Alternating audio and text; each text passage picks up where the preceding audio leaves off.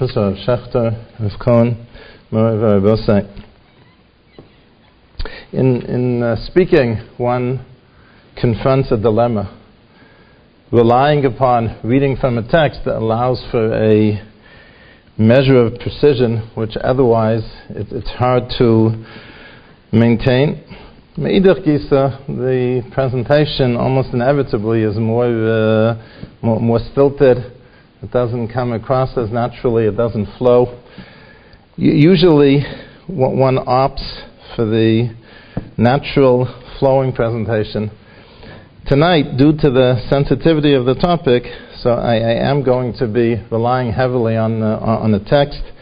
I, I apologize in advance for whatever burden that places upon the audience in terms of having to work with me and, and uh, exert yourselves to, to stay focused despite the, the lack of, uh, of a free and flowing presentation. The, the presentation draws heavily, almost exclusively, from, uh, from the Rav's Torah. וזכרתי es bisi Yaakov, ואף es bisi Yitzchak, ואף es bisi Avam, Eskor, v'oretz Eskor. HaKadosh Baruch Hu says he's going to remember his covenant, his bris, with the Avos, Avam, Yitzchak, and Yaakov. On, on the threshold of, uh, of, of Matan Torah, HaKadosh Baruch Hu says, HaKadosh Baruch Hu sends a message via Moshe Rabbeinu to call Yisrael, v'atom shamoa tishmu v'koli, u'shmatem izbrisi v'yisem liskula mikol kili kol ha'oretz. And now if you'll comply with my words and you'll observe my bris, my covenant, so then you'll be cherished, you'll, you'll be a treasure for me amongst all the nations, for the entire uh, earth is, is mine. Rashi says the bris here, in this pasuk, refers to the bris of Sinai. The Torah refers to it again at the end of the Tochacha. Habris tziva Hashem es Moshe lichros es b'nei Yisrael Moav milvad habris karas yitam b'chorev. So we know, in terms of what we're going to focus on, of two different and distinct brisen, two different and, and distinct uh, covenants that HaKadosh Baruch Hu established. There's the bris Avos and there's bris Sinai. Bris always entails obligations and uh, commitment. So we understand what Bris Sinai entails, that we accept upon ourselves the Taryag mitzvahs. But Bris Avos is, is opaque. The only mitzvah associated with, with Bris Avos is Bris Milah. And it's clear that the bris milah is intended more as an oath, more as a representative sign of the bris, rather than the content of the bris. So, what, what, what, what does bris avos entail? So, the, the Rav comments as follows. Bris avos expresses attitudes, ideals, and sentiments. It guides our feeling and consciousness. It's the backdrop of Bris Sinai.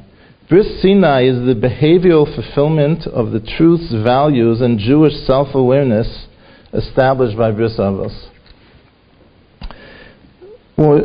In other words, Bris Avos consists of core values and attitudes, an approach to life and Avodas Hashem.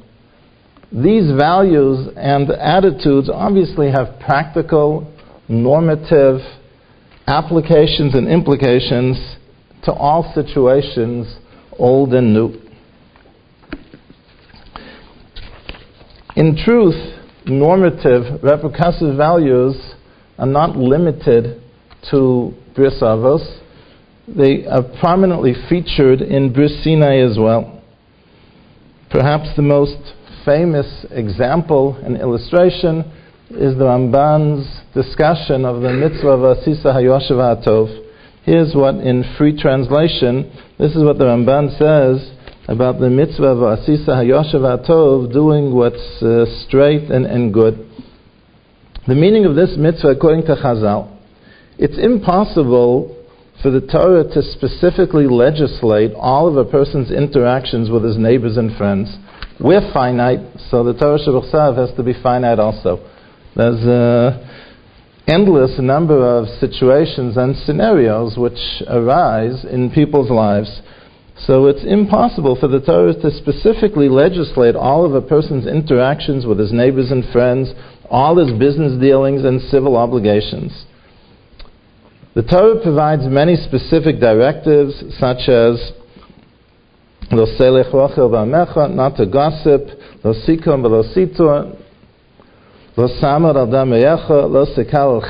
not to curse even a deaf person, standing up in honor of the elderly and the like.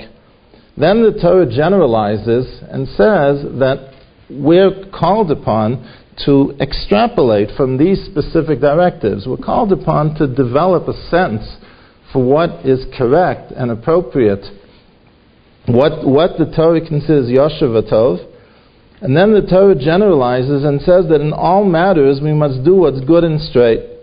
And this serves as an overarching imperative which encompasses, among other things, the mandate for pshara, to compromise in litigation, lifnim mishur sadin, to go beyond the letter of the law, to offer the neighbor the right of first refusal, and even Chazal's mandate of dibur benachasim abrios, to speak gently. Ramban's compelling value-based depiction of Torah, of halacha, is self-explanatory. Nevertheless, in our generation, the following needs to be understood, underscored. The normative core values of Torah are indispensable in making Torah relevant, applicable, and normative in all times and in all situations a particular situation or constellation of circumstances may be new and unprecedented, and yet the Torah Hagdosha, through its timeless, transcendent values, contains clear directives. The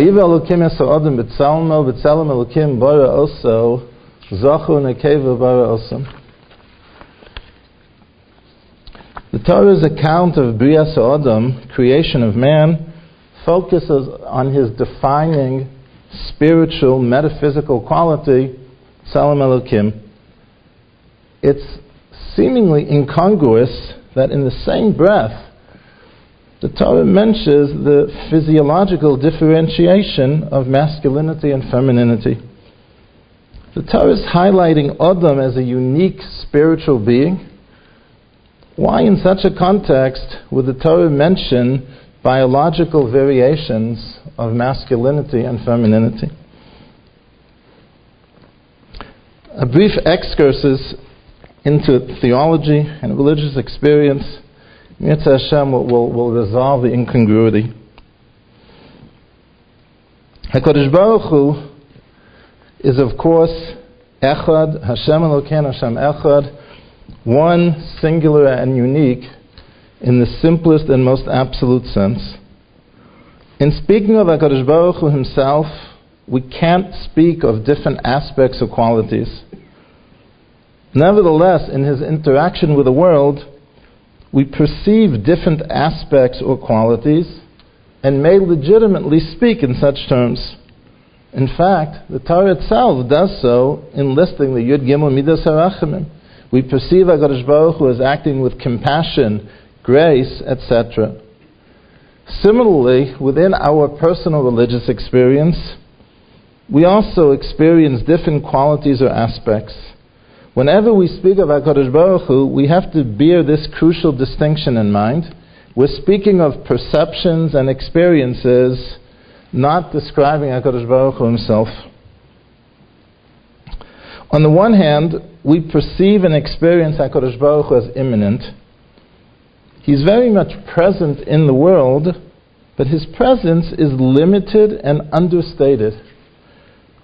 Otherwise, his presence would simply be too overwhelming. Imagine the mushal of our inability to look directly at the sun.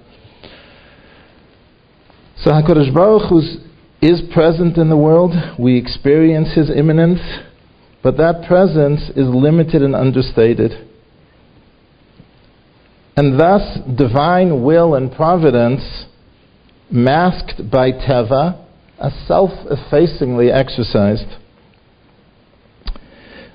What's more, we perceive and experience HaKadosh Baruch Hu as tolerant and passive. He doesn't impose his divine will. Instead, he modestly allows for human free will and, quote, suffers, unquote, people's actions even when Rahman al they contravene his will and thereby further obscure his presence. Kabbalah teaches that all these qualities associated with HaKadosh Baruch Hu's self-effacing immanence belong to the feminine sphere of Malchus, also known as Shechina.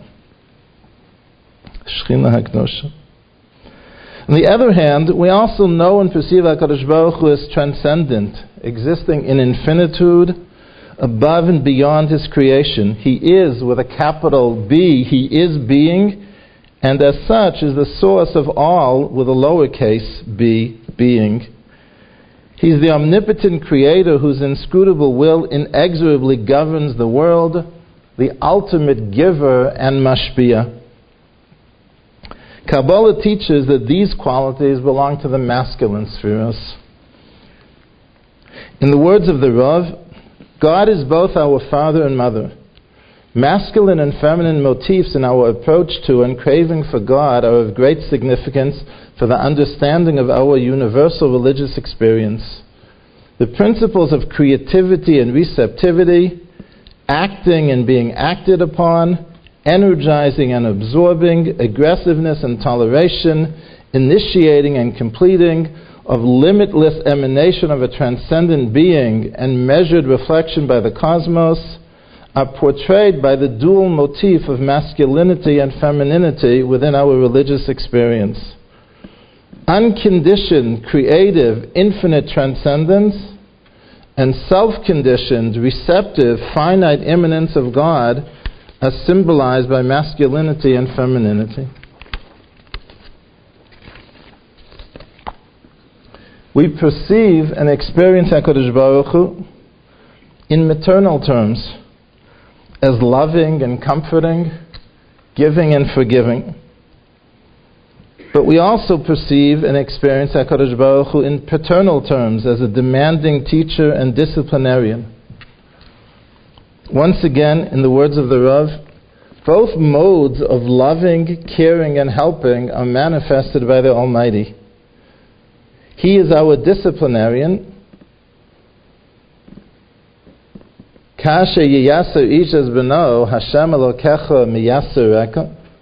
The Lord your God disciplines you just as a man disciplines his son.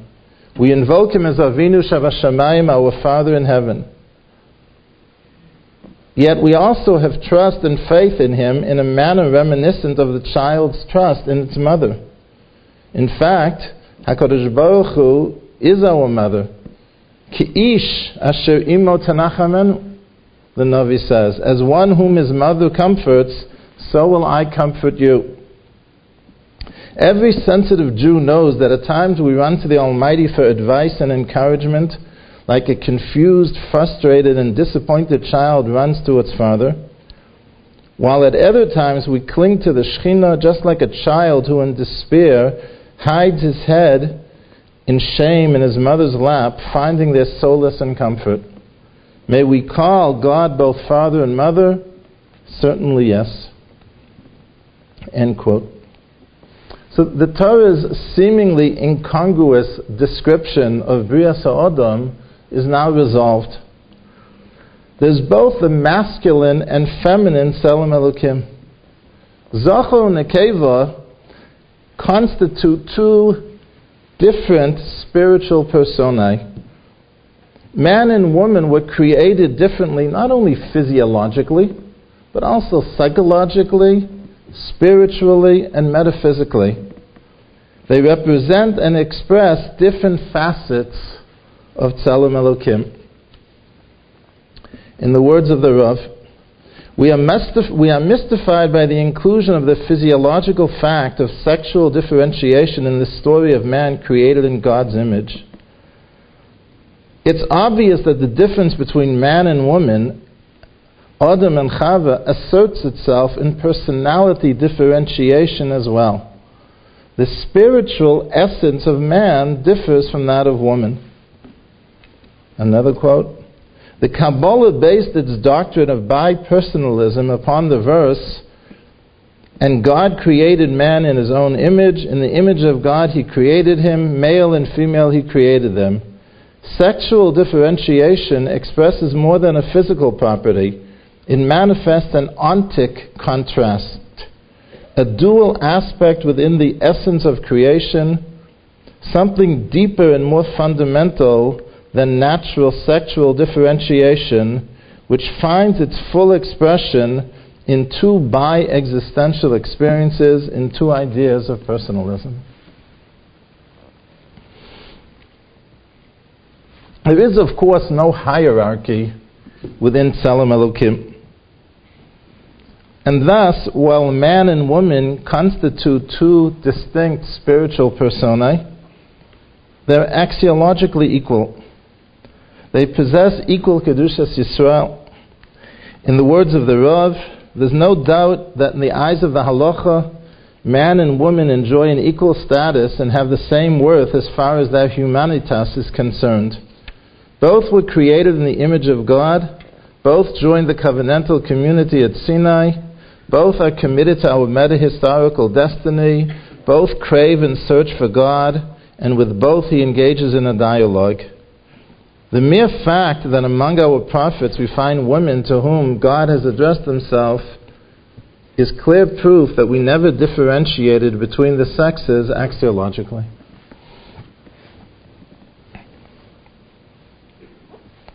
As a natural expression and vital consequence of their different Elokims, men and women are best blessed with different strengths and entrusted with different missions. In the words of the Rav, there's a distinction between mother's and father's mission within the covenantal community since they represent two different personalistic approaches. Father's teaching is basically of an intellectual nature. Judaism is to a great extent an intellectual discipline, a method, a system of thought, a hierarchy of values. However, Judaism is not only an intellectual tradition, but an experiential one as well. The Jew not only observed, but experienced Shabbos. The Jew experienced Rosh Hashanah and Yom Kippur. He didn't only recite prayers in those days. The Seder was a great experiential event there's beauty, grandeur, warmth, and tenderness to Judaism. All these qualities can't be described in cognitive terms. One may behold them, feel them, sense them. It's impossible to provide one with a formal training in the experiential realm. Experiences are communicated not through the word, but through steady contact, through association, through osmosis, through a tear or a smile, through dreamy eyes and soft melody, through the silence at twilight and the recital of Shema. All this is to be found in the maternal domain.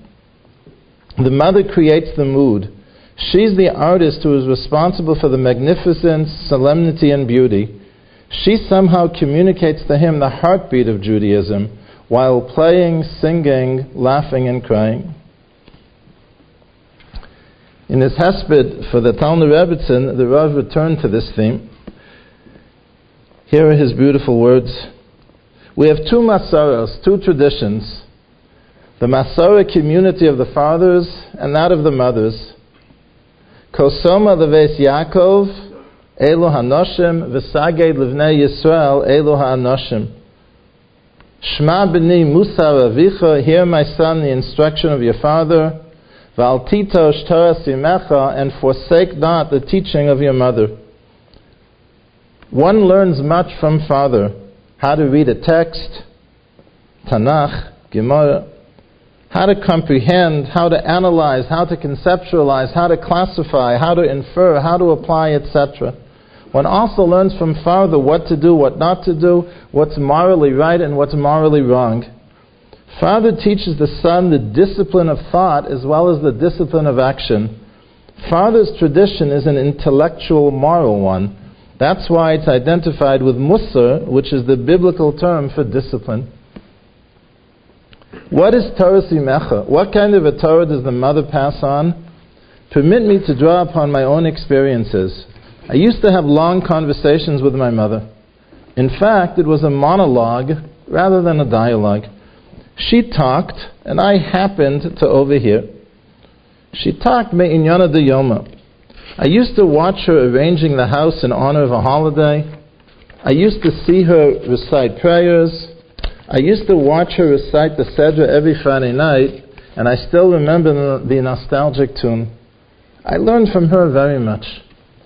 Most of all, I learned that Judaism expresses itself not only in formal compliance with the law, but also in a living experience.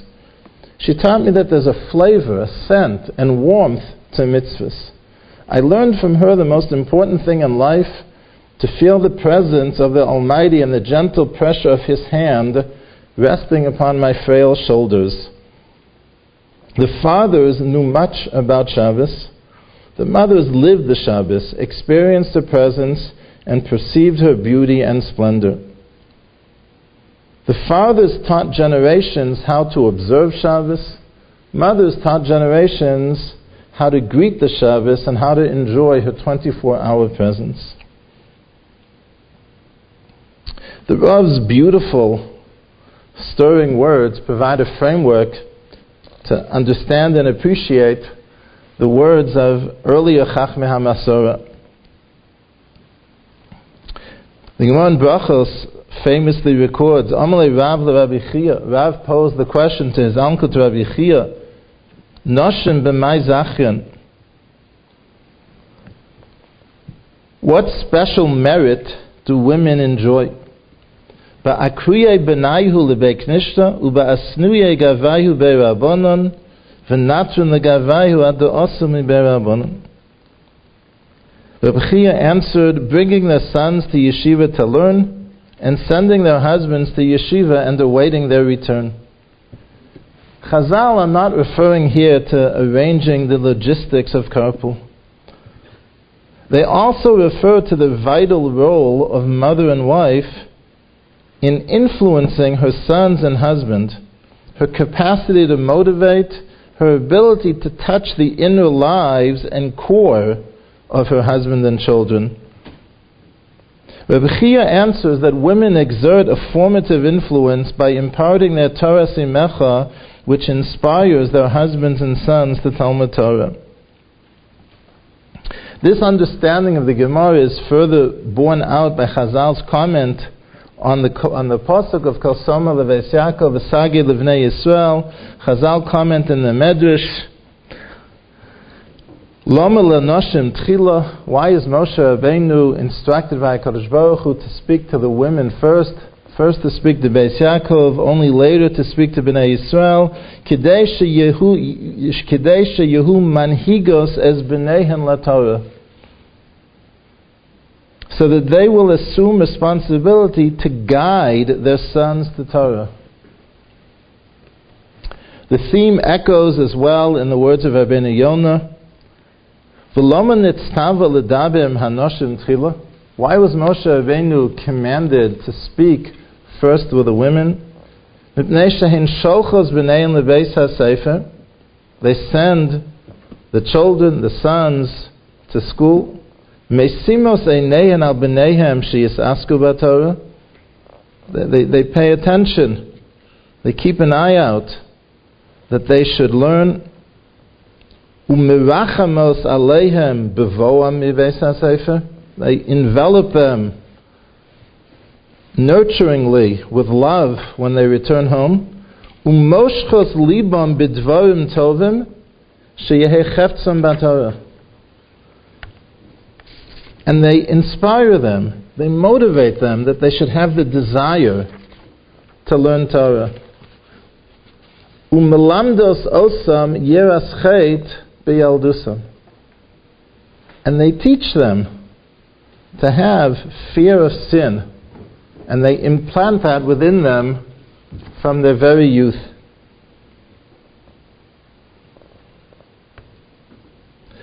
final representative quote from the Malbim's uh, in Sefer Tehillim, towards the end of Sefer Tehillim, the pasuk asher bonenu kinetiyim migudolim binu ureihem benoseinu chizavios mechutavos tavnes heichel. So the pasuk has an interesting comparison. It Compares Benos Yisrael to the cornerstones of a building. So the Malbim elucidates the comparison.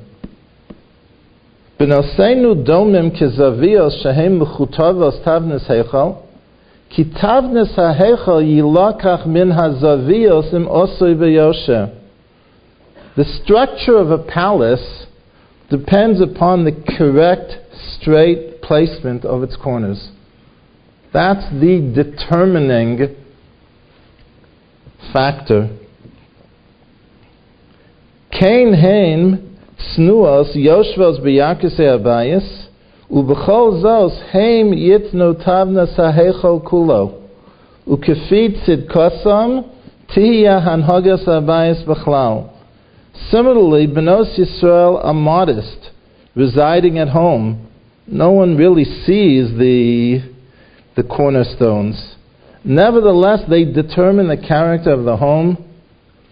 The overall conduct of the home reflects their righteousness.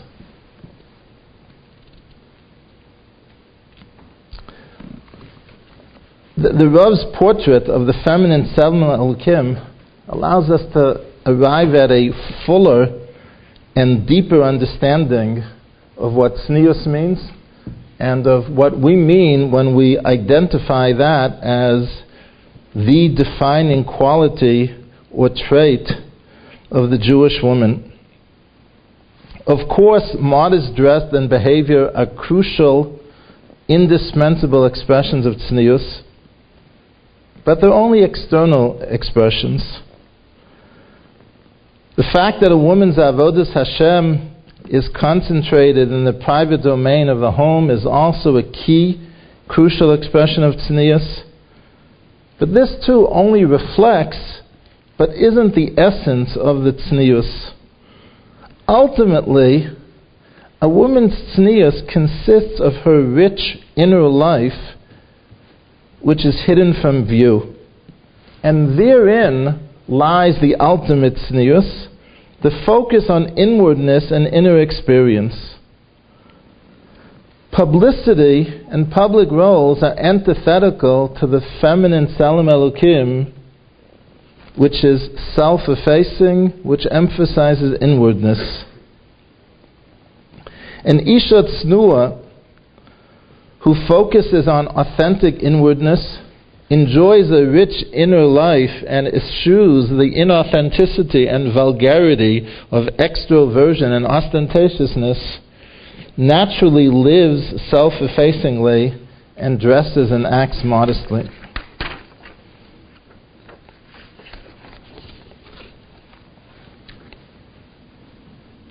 The Rav further elaborates the strengths of the different Tzelem Elokims. While intellectual involvement is important, in times of crisis and distress, the experiential commitment is indispensable. Were it not for the mother, the Jews would not have been able to defy and survive so many crises which threaten to annihilate our people. The greatness of the man expresses itself in everyday action, when situations lend themselves to logical analysis and discursive thinking.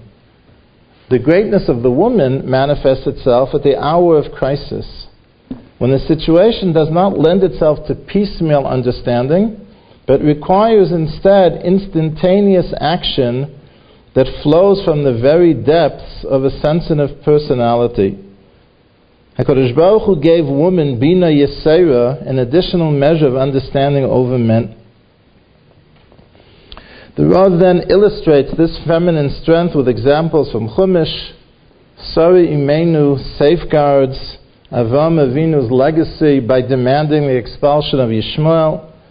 Rivka Imenu ensures that the Masorah is exclusively transmitted to Yaakov Avinu, etc. In the Rav's words, The biblical woman was a dialectical personality. She combined two mutually exclusive characteristics. She was humble and shy, and yet she possessed an indomitable will and an unshakable determination. She was simple and tenacious, meek and fearless.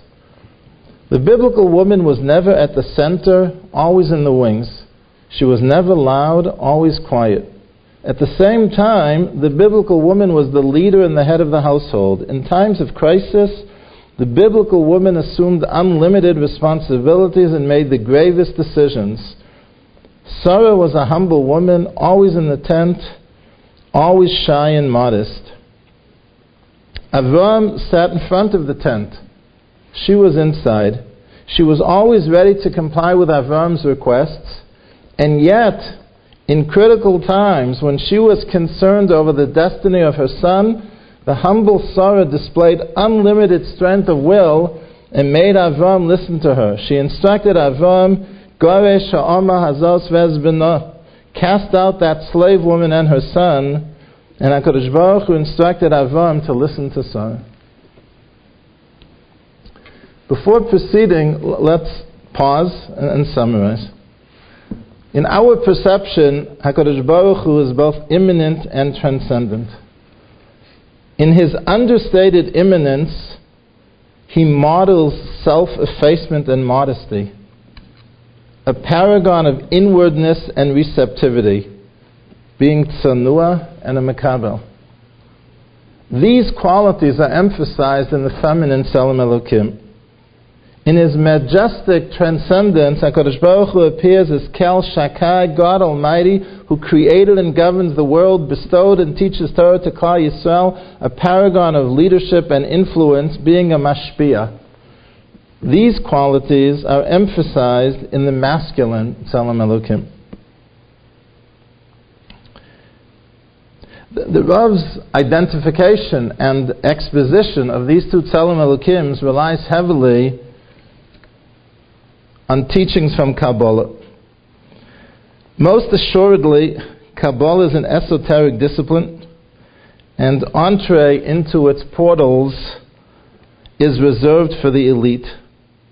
At first glance, it might seem inappropriate to draw upon Kabbalistic lore in an exoteric, halachic discussion of Masorah and the role of the Jewish woman. Understanding at least one dimension of the relationship of halacha and Kabbalah will, in Yirtzeh Hashem, dispel this erroneous impression and account for the exoteric relevance of the Rav's exposition. On one level, Kabbalah simply, in quotes, provides a deeper understanding of halacha it delves. Sorry. On one level, Kabbalah simply provides a deeper understanding of halacha. It delves into the conceptual, metaphysical underpinnings of concrete normative halacha. Consider the, the following analogy. Electric appliances come with instructions for safe, responsible use with explicit warnings about dangerous misuse. These instructions allow the, the consumer to safely use the appliances. Only with a knowledge of physics, however, is it possible to understand the scientific underpinnings of the instructions. The, the, the analog is clear. In our context, the contours of the respective roles of men and women emerge clearly from halachic sources by providing insight into the underpinnings of the various halachas. Kabbalah helps us better understand and appreciate halacha. Let's turn to some representative halachic sources. The Torah associates the mitzvah of period of procreation with conquest. ויברך עושם אלוקים ויאמר להם אלוקים פרו ורבו ומילאו את הארץ וכבשוה ורדו בדגס היום ובעוף השמיים ובכל חיו הרומסס על הארץ. Based on this association between Pirya Virivya and Vichivshuha, between procreation and conquest, Chazal see the mitzvah of Pirya Virivya as being incumbent only upon men, inasmuch as Ish darko lichbosh ve'ein isha darko lichbosh. It's the nature of aggressive man, not reticent woman, to engage in conquest. The mitzvah of honoring one's parents is incumbent upon men and women.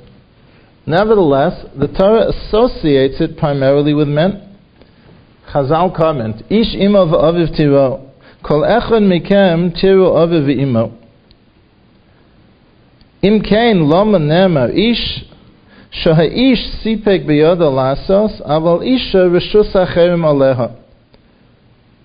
Married women are often exempted from the mitzvah of kibud av va'em because they're subject to the authority of others, i.e., when it conflicts with her responsibilities to her husband. According to the Rambam, only men can be appointed to positions of srara authority. Ein ma'amidin isha b'malchus shenemar somtosim alecha melech v'lo malka v'chein kol mesimo Yisrael. All appointments to positions of authority ein memanim bahem ela ish. Within the reciprocal bilateral obligations that husband and wife have towards each other. A husband is obligated to go out and provide a livelihood for his wife. Reciprocally, the wife shoulders domestic responsibilities. The Mishnah in Ksubis, Ve'elu melachos shel isha osa levaila, tochenes, ve'ofa, mechabeses, mevasheles, etc. She grinds the flour, bakes, that launders the clothing, cooks. The halachic lines delineating the different personae and roles of men and women respectively are clearly drawn. The Kabbalistic teachings regarding masculine and feminine Tzelem Elokim broaden our perspective, enrich our understanding, and deepen our appreciation for the halachic structure. But clearly, in this context, Kabbalah is interpreting halachic norms, not generating its own. In the words of the Rav, commenting upon a Gemara in Maseches Kiddushin, Rav Yosef, ki hava shama kalkari ime ama ekum mikame shchina da asya. Whenever Rav Yosef heard the footsteps of his mother, he would say, let me rise because the shchina is coming. The Rav comments, behind every mother, young or old, happy or sad, trails the Shekhinah. And behind every father, erect or stooped, in playful or stern mood, walks Malka Kadisha, the Holy King. This is not mysticism, it's halacha. The awareness of Malka Kadisha and the Shekhinah result in the obligation to rise before father and mother. the foregoing depiction of the Jewish woman, of the feminine Tzelem Elokim, culled from the Rav's writings, despite being limited to a representative sampling, draws from an incredibly broad and comprehensive array of sources.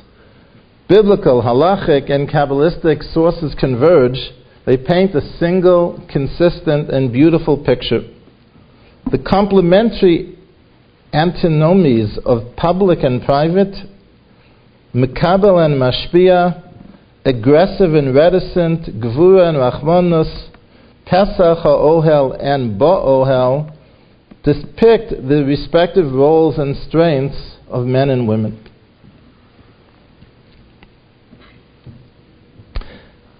I've been asked to comment upon the consensus omnium amongst all Gedolim, past and present, that ordination of women violates halacha. So, Be'ezus Hashem, I now try to turn to that task.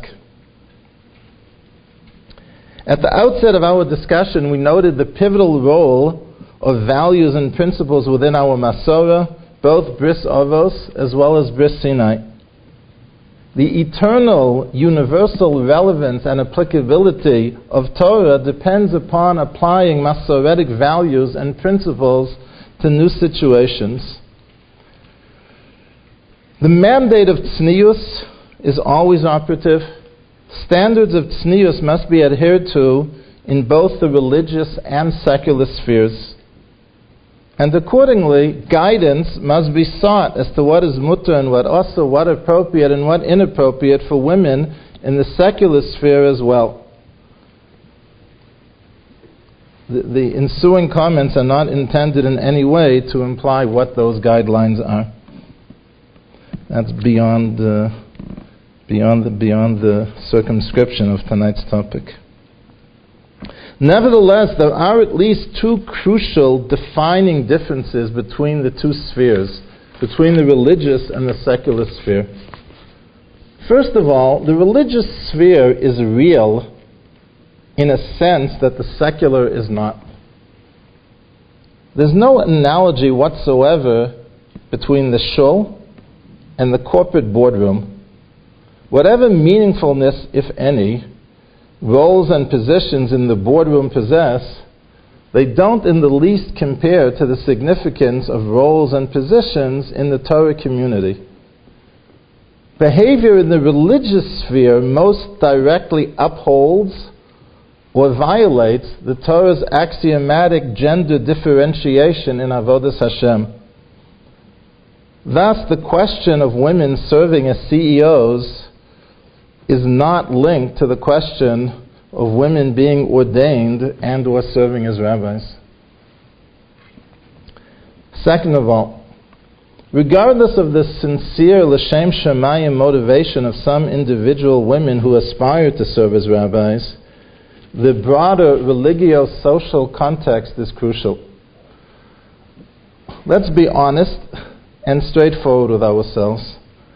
There's currently an undeniable concerted effort afoot to egalitarianize Yahadus, The profane roots of this antinomian movement reach back to the 1970s with the demands for Sifrei Torah for women during Hakafis and women's tefillah groups. Ordination of women is one of the more recent fronts in that misguided effort. In light of all the above, was Zocha to understand and appreciate the authoritative position of all Gedolim. Of course, its authoritativeness doesn't depend upon our oft times inadequate understanding. It's overwhelmingly clear that a woman serving in the very public religious leadership role of rabbi directly violates and contradicts the entire Masorah concerning the Jewish woman, concerning the Tzelem Elokim of Zacho Nekeva Bara Osam. In an attempt to Be'ezus Hashem forestall misunderstanding, two further points must be underscored. Firstly, by no means am I implying that Masorah is, quote, the only, unquote, impediment to having women rabbis. I comment from the Masoretic vantage point because, as requested, that vantage point has been the focus of our discussion. Moreover, the claim that the possibility of women rabbis represents a new and unprecedented situation is somewhat dubious. Formal schooling and instruction for Jewish girls is relatively new. Instances of remarkably learned Jewish women are not. Most famously, Bruria, wife of Rabbi Meir, daughter of Chanina ben Teradyon, was a very great Torah scholar who was Machriya, who adjudicated a dispute between Rabbi Tarfon and the Chacham.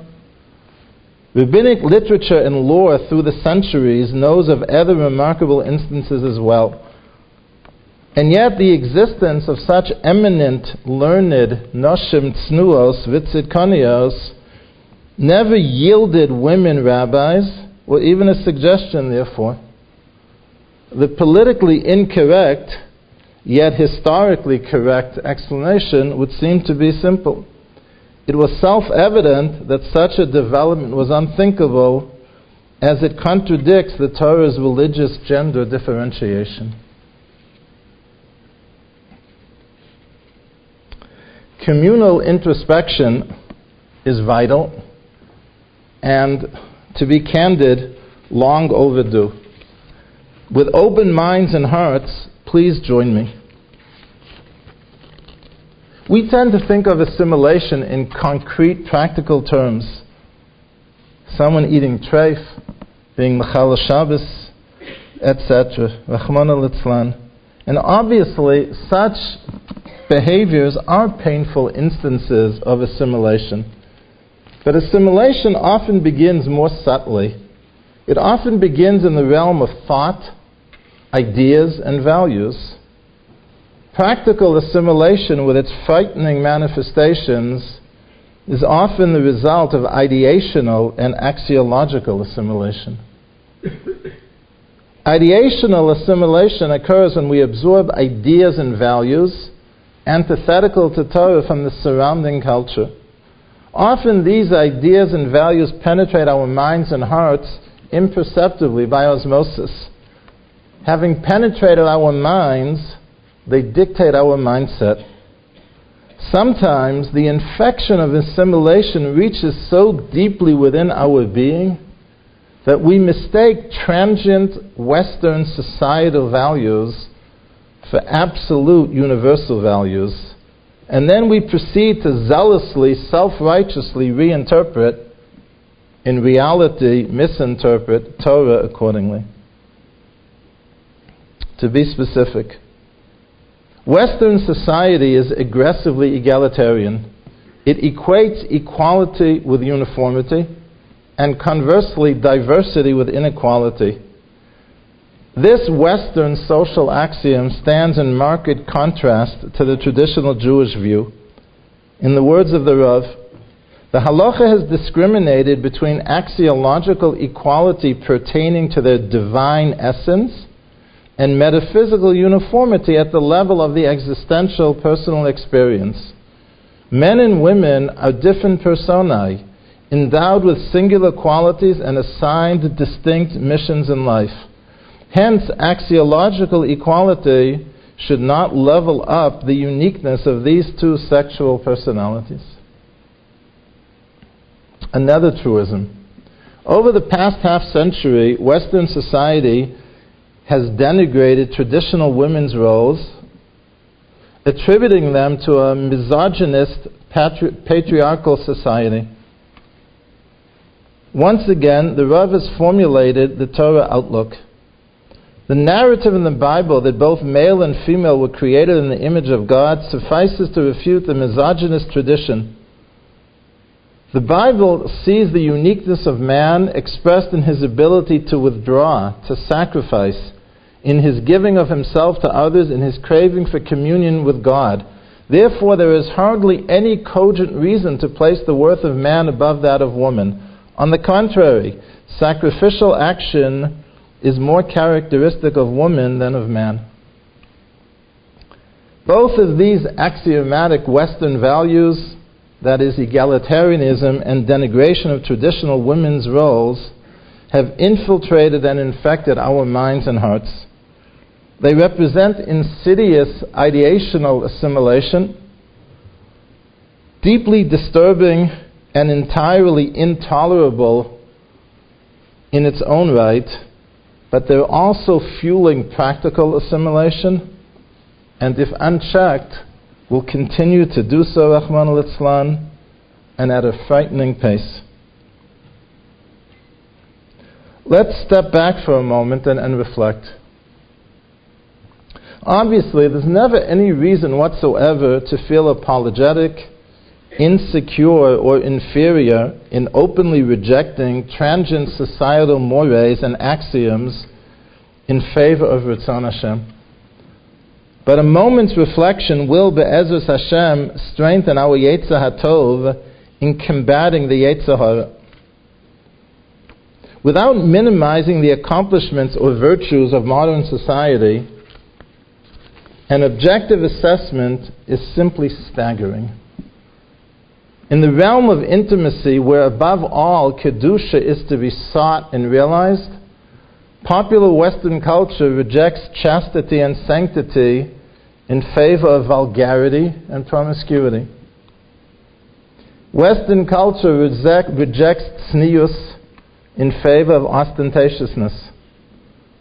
It rejects self effacement in favor of self aggrandizement. It rejects busha, shame, in favor of shamelessness. It rejects moral religious discipline, the bedrock of halacha, in favor of self gratification. It rejects inwardness and authenticity in favor of extroversion and empowerment. Obviously, such a society cannot appreciate the sanctified lifestyle of tznius. Obviously, such a society cannot understand or appreciate the feminine Tzelem Elokim. But Bnei Yisrael are Baishanim, and, and, and we have the Torah Akdosha. We can appreciate authentic Torah values. Why do we allow ourselves to be brainwashed and assimilate? And why, even when we appropriately reject ordination of women, why do we ourselves, why do we do ourselves the disservice of constantly talking about increasing leadership roles for women as though that were an ideal? Such talk only reinforces ideational assimilationist tendencies. Instead of such short sighted accommodationism, we should be accurately and, effect- and, effectively and proudly projecting the Torah's beautiful vision of tznius and avodah Hashem. In our generation, surrounded as we are by self aggrandizement and extroversion, Every single one of us should commit to memory and etch in our hearts the following passage from Chaim Vital, Shaarei Kedusha. Hora'os ma'asav labrios, making one's good deeds known to others. Gratuitous, seeking gratuitous publicity and recognition for what one does. Yadata Masha Amru Chazal. You know what Chazal have said.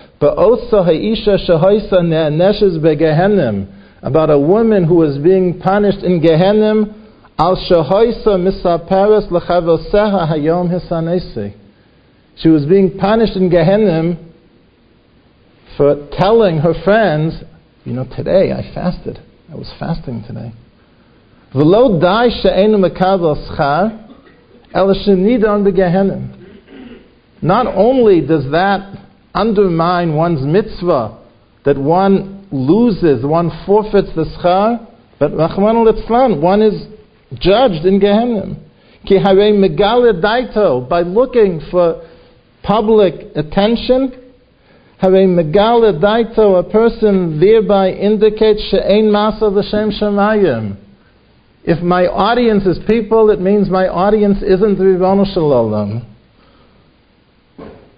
V'im yochol ha'odom, what's the ideal, says Reb Chaim Vital? Im yochol ha'odom sheyase kol derochel v'shamayim. If a person could arrange it, that he does everything, l'shem shamayim, v'lo yefarish labias afilu achad mehem, and people won't be aware of anything people won't be aware of any element of the person's avodas Hashem, scharo kofel mechupal. That person's reward is, is compounded many times over. The way one gives honor to HaKadosh Baruch Hu, haster dover, is by keeping things hidden.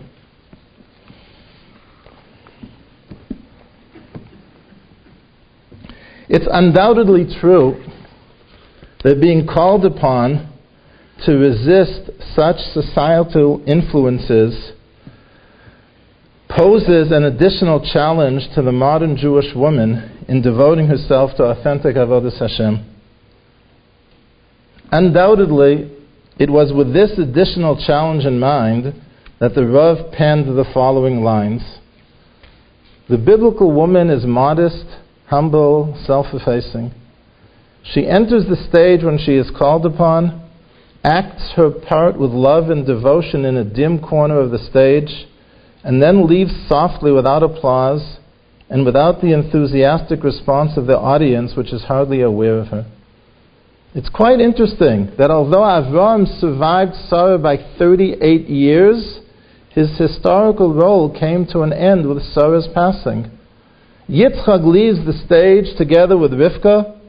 Yaakov relinquishes his role to Yosef with the untimely death of Rachel. Without Sarah, there would be no Avram, no Yitzchak were it not for Rivka, no Yaakov without Rachel. The halacha was cognizant of the greatness of the covenantal mother when it formulated the rule that Kedushas Yisrael, one's status as a Jew, can only be transmitted through the woman. The halacha was also conscious of the loneliness and the tragic note in the feminine commitment when it accepted a seemingly contradictory rule that the child takes his father's name and family status.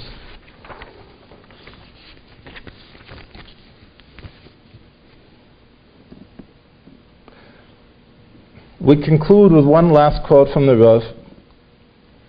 The specific context